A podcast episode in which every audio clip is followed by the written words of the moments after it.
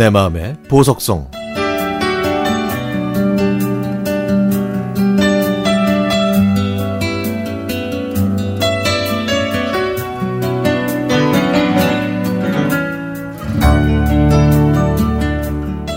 대학교에 입학했던 1970년 여름 저는 음악다방이라는 곳을 처음 가보았습니다.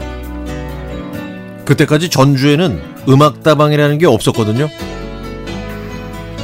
그 즈음 서울에서는 60년대에 성행했던 음악 감상실이 라디오 프로그램 때문에 점점 더 그 인기가 하락하고 있었죠.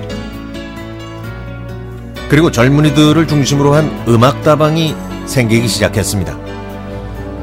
당시에는 이 음악다방과 함께 커피, 통기타, 청바지, 미니스커트, 장발, LP판이 젊은이들 사이에서 유행했는데요.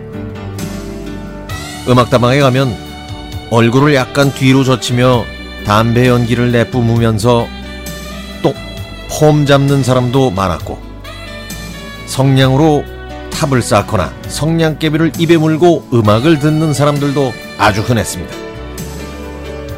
얼마 후 전주에도 돌체라는 음악다방이 생겼는데 DJ가 서울에서 온 휴학생으로 목소리가 아주 좋고 잘생겼다는 소문이 났습니다. 그래서 학기 말 시험이 끝난 날 친구들과 함께 그 다방에 갔죠. 다방에 들어갔더니 당시에 인기를 크게 얻고 있었던 존 레논의 Love가 나오고 있었습니다. 저는 들어가자마자 뮤직박스 안을 봤는데 벽면 하나가 LP판으로 꽉 차 있어서 야 정말 멋졌죠. 그리고요 큰 헤드폰을 쓰고 있는 DJ를 본 순간 아이 저는 깜짝 놀라지 않을 수 없었습니다. 목소리가 아주 좋고 잘생겼다는 그 DJ가 바로 제 사촌이었거든요. 저와 같은 초등학교를 다닌 동갑내기 사촌은 잘생기기도 잘생겼지만 공부를 잘해서 서울로 중학교에 진학했던 사촌이었습니다. 무척 반갑긴 했지만 갑자기 궁금한 게 하나 떠올랐죠.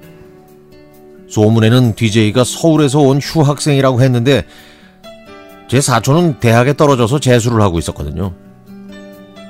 저는 자리를 잡고 신청곡으로 로라를 적고 밑에는 제 아명인 오남을 적었습니다. 사촌은 이 음악은 사랑하는 사람과 이별을 그린 연주곡입니다. 잘하셨죠, 우리 누님?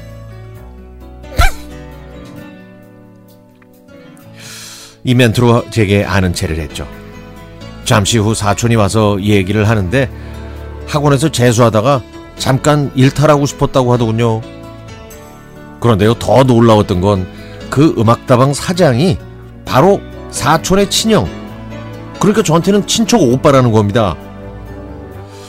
동키호테 같은 그 오빠가 한 직장을 꾸준히 못 다닌다는 건 알고 있었지만 언제 또 음악다방을 오픈하고 서울에서 재수하는 동생까지 데리고 왔는지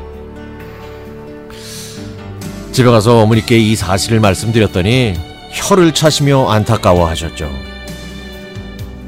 제법 서울에 세련된 음악다방 분위기를 냈던 오빠네 음악다방은 대학생들로 붐볐고 저도 시간이 나는 대로 자주 갔습니다.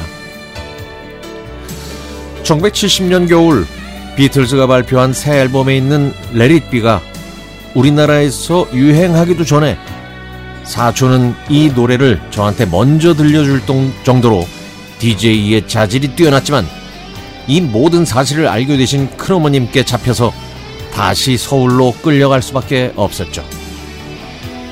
목소리 좋고 잘생기고 영어 발음이 좋은 DJ가 없어지자 손님도 점차 줄어들어서 나중에는 문을 닫고 말았습니다.